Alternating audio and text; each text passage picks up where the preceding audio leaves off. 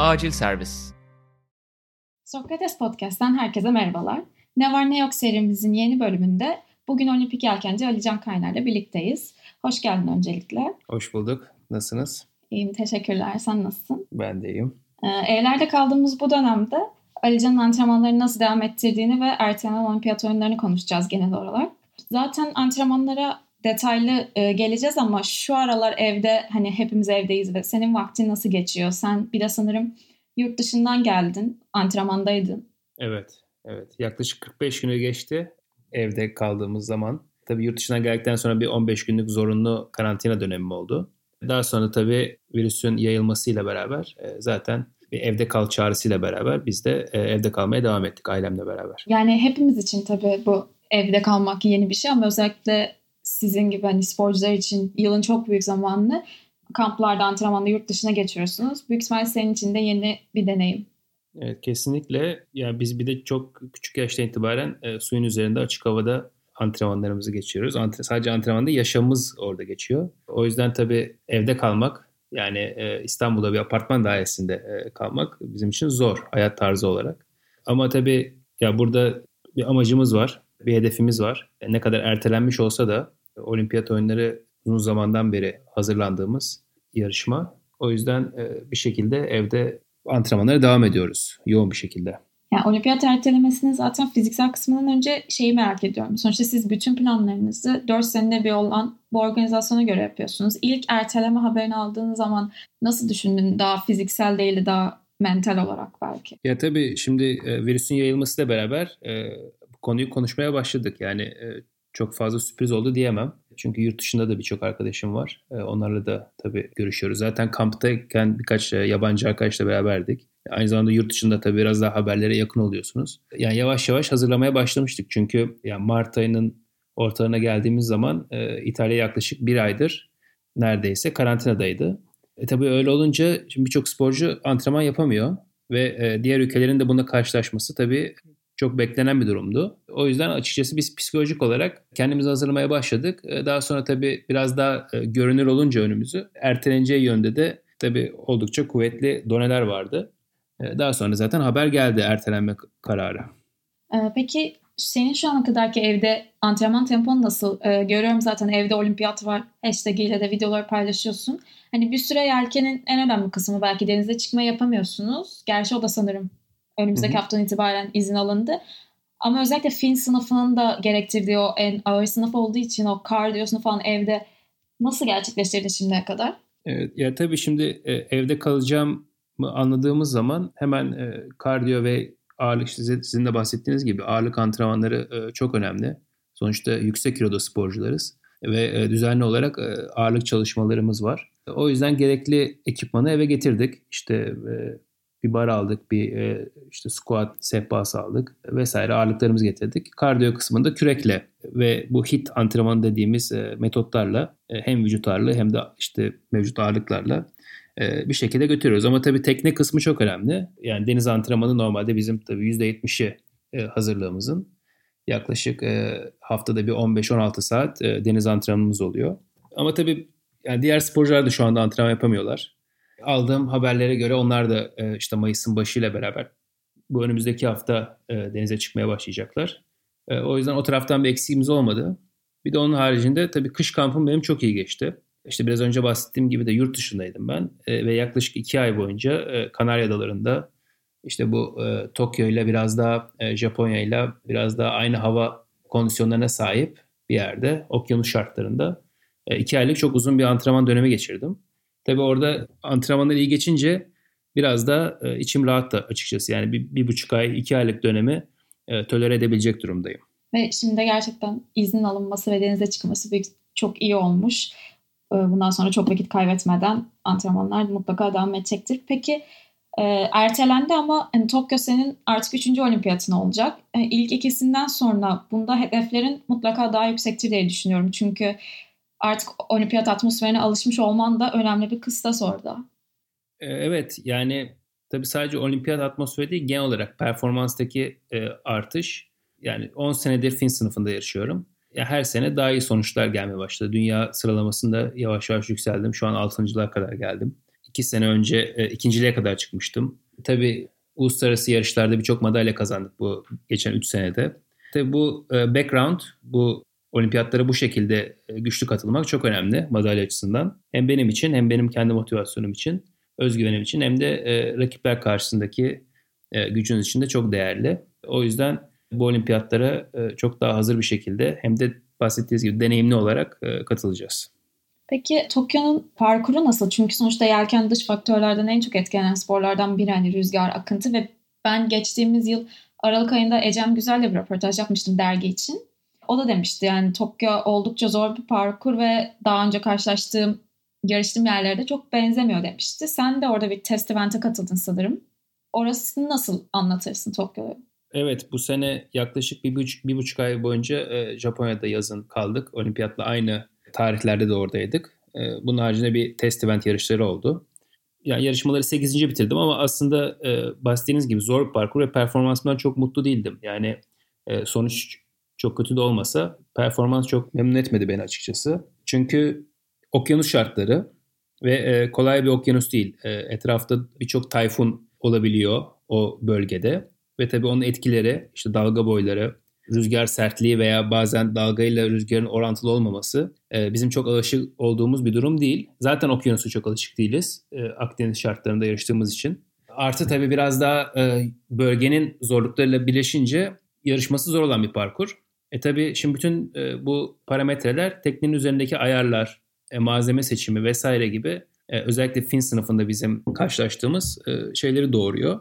E tabi o yüzden biraz da antrenmanımızı o yöne doğru çevirdik. Aslında biraz önce bahsettiğim gibi bu Kanarya Dağı'ndaki iki, iki aylık kamp e, biraz o yöndeydi. E, çünkü oradaki bölgeye de işte hem okyanus hem de çok büyük dalgaların ol, olabileceği bir bölge. O yüzden e, işte bu sene de olimpiyat senesi olduğu için tüm motivasyonumuzu ve antrenmanlarımızı e, oraya yerleştirdik. Kışın yani yaklaşık iki ay boyunca işte oldukça fazla saat e, denize çıkma şansı bulduk. Şimdi bir senemiz daha var oradaki hazırlık için. Herhalde bu kış tekrardan aynı yere gidip antrenmanlar orada devam edeceğiz.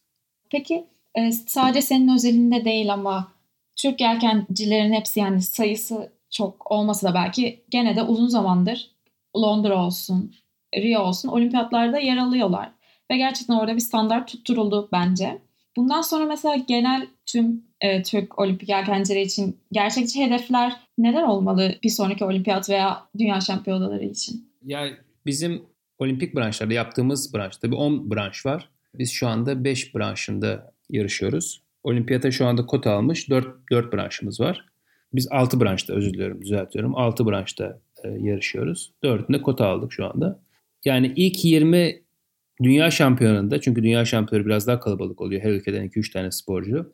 E, olimpiyatlarda da ilk 10 bizim gerçekçi hedeflerimiz dahilinde olması gerekiyor. Çünkü zaten olimpiyatlarda ilk 10'a giren sporcuların her zaman bir kere madalya şansı e, oluyor. Çünkü oradaki farklar artık çok yakın ve biraz daha psikolojik hazırlık, biraz haftanın getirisi vesaire e, biraz daha oraya kalıyor iş. E tabi performans çok yüksek ve formda olan atletler zaten madalya için favori. Bunlar da e, her sınıfta 5-6 sporcu diyebiliriz. Onların biraz daha madalya alma ihtimali çok yüksek. E, ben şu anda Fin sınıfına tabii 5-6 sporcunun içerisinde gösteriliyorum bu geçtiğimiz senelerde aldığımız sonuçlar doğrultusunda. E, ama tabii ilk 10 bizim için her zaman e, olmamız gereken bir bitirme pozisyonu. Mesela gene ben Ecem'le yaptığım röportajda şeye çok şaşırmıştım. İşte bu diğer ülkelerin yelkencilerinden bahsederken mesela Hollanda takımının sürekli Tokyo'ya gittiğini ve hani görüyormuş ve hani Ecem şaşırmış nasıl sürekli gidiyorlar çünkü o kadar da her zaman para açısından rahat değil ama Tokyo'da daha seneler önce Hollanda takımı bir ev almış sporcuları için. Erkencilerin sürekli oraya gitmesi için. Sanırım belki de diğer ülkelerle de farkı böyle şeyler oluşturuyor olabilir. Tabii ki de yani buradaki e, başı çeken ülkeler yani sadece 2-3 olimpiyattan değil yaklaşık e, geçtiğimiz 10, 10 olimpiyattır madalya oynayan ve bütün branşlarda yani e, yelken bütün disiplinlerinde 10 disiplinde birden var olan ülkelerin e, avantajı çok büyük. E, onlar tabii planlarını biraz daha erkenden yapabiliyorlar. Ve tabii federasyonları da çok gelişmiş federasyonlar. E tabii böyle bu tip dezavantajlarımız olabiliyor ama bizim de farklı avantajlarımız var diyelim. Biz de biraz daha küçük bir grubuz ama ona göre de desteğimiz daha büyük. Ve son dönemlerde hem bakanlığın hem Fenerbahçe Spor Kulübü'nde Doğuş, Doğuş sponsoruyla beraber biz de imkanlarımızı oldukça arttırdık. Ya tabii Japonya e, çok gidip gelinebilir ama diğer taraftan e, bizim dünya ve Avrupa şampiyonları da devam ediyor. Onlar da çok önemli yarışmalar. Biz biraz daha tek yarış değil ama sezon içerisindeki bütün yarışları domine edecek şekilde bir antrenman programı izledik son 4 senedir. Çünkü bunun devamı da var.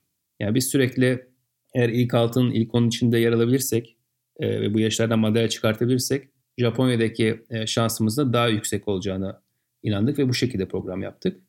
Ama tabii ki de e, yani demin de bahsettiğimiz gibi bu İngiltere, Hollanda olsun, Yeni Zelanda olsun e, ekip olarak ve e, arkalarındaki yani ekip çünkü sadece yarışanlar ve antrenörler değil işte buradaki mentor, meteorolojist, işte kondisyoneri vesaire büyük ekip olduğu zaman tabii bu insanların barınması ve tam zamanlı yanınızda olması da daha imkanlı olabiliyor.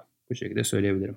Peki senin fin sınıfına geri dönersek Tokyo Olimpiyatları alınan kararla fin sınıfının olduğu son olimpiyatlar olacak öyle düşünülüyor.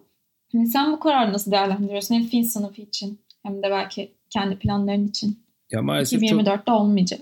Çok çok talihsiz bir karar. Çünkü şu anda fin sınıfında yarışan sporcular e, ağır siklet olarak geçen bir disiplin ve 95 e, kilonun üzerinde e, bütün yarışan sporcular ve bu yenilemeden sonra maalesef en yüksek kilo teknelerin üzerinde binebileceğiniz 85 kilo. Onun dışında tabi bu bütün sporcular maalesef yelken kariyerlerine kariyerlerine bırakmış olacak. Ve sadece yarışan sporcular değil, genç sporcular için tabii çok büyük bir hayal kırıklığı. Çünkü sonuçta onlar da ülkelerin hem yaşlarının gelmesini bekliyorlar hem de ülkelerindeki iyi sporcuların işte yavaş yavaş emekli olmasını veya onları geçmeyi hedefledikleri bir dönemde birden e, böyle bir kararla yelkeni bırakmak durumunda kalıyorlar. Çünkü binebilecekleri demin de bahsettiğim gibi başka bir tekne yok. E, onun dışında tabii Fin çok köklü bir tekne. E, 1954'ten beri yarışılan muazzam bir disiplin ve çok iyi yelkenciler de e, Fin ekolünden çıkmıştır. E, o açılardan çok üzücü. Onun dışında tabii yeni sınıfların getireceği olan ekonomik zorluklar mesela offshore sınıfı düşünülüyor. Özellikle yelkende gelişmekte olan ülkeler için çok zor. Yani bu sınıfların ekonomisini idare edebilmesi. Yalnız şöyle bir şey var. Tabii şimdi bu olimpiyatın ertelenmesiyle bu kararın askıya alınacağını biz öngörüyoruz. Ee, umarım o şekilde gerçekleşir ve biz 2024 olimpiyatlarına tekrar fin sınıfında yarışabiliriz. Umarım gerçekten o yönde bir karar alınır. Bu olimpiyatlar dışında bir de ben biliyorum ki e, senin kaptanlığında Star Sailors League Gold Cup'a da hazırlanıyor Türkiye. Ee, o da işte yüksek performanslı star tekneleriyle yapılan hani yat yelkenciliğiyle hani olimpik sınıfları birleştirmek isteyen bir oluşum. Onun hakkında neler söylersin? Onu da biliyorum antrenmanlarını yaptınız. Evet, e, yani harika bir organizasyon olacak. Şeye benzetiyorlar yani aslında aynı konsept. E, FIFA Dünya Kupası ile futboldaki e, konsepti yelkene uyarlandığı bir yarışma ve e, ilk defa işte bahsettiğiniz gibi teknede yer. Çünkü bu Amerikas Cup olsun, Volvo Ocean Race olsun e, bu tekneler belli ülkelere ait, belli sponsorlar altında ülke bayrakları var. Fakat yarışan sporcular farklı ülkelerden olabiliyor. Burada ise ilk defa çok e, iyi bir tekneyle, çok yüksek performanslı bir tekneyle aynı ülkenin sporcuları bayrak altında yarışacaklar. Tabii hem ilk olması hem de o ülkelerin en iyi sporcuların gelecek olması aynı zamanda 48 ülkenin yarışacak olması ve 48 ülkede canlı verilecek olması yarışların e, tabii çok motive edici. Bir de şöyle bir sistem var e, bu yarışmanın. E, ekip ekipte yarışacak insanlar e, belli bir sıralama üzerinden teknenin üzerine dahil oluyorlar. Yani her takımı kuran bir e, antrenör vesaire gibi bir şey yok. Teknenin üzerinde olacak sporcular uluslararası sıralamadan otomatik olarak aldıkları derecelere göre takıma yerleşiyorlar. Bu da demek oluyor ki her ülkeden e, en iyi sporcular e, orada ülkelerini temsil edecekler.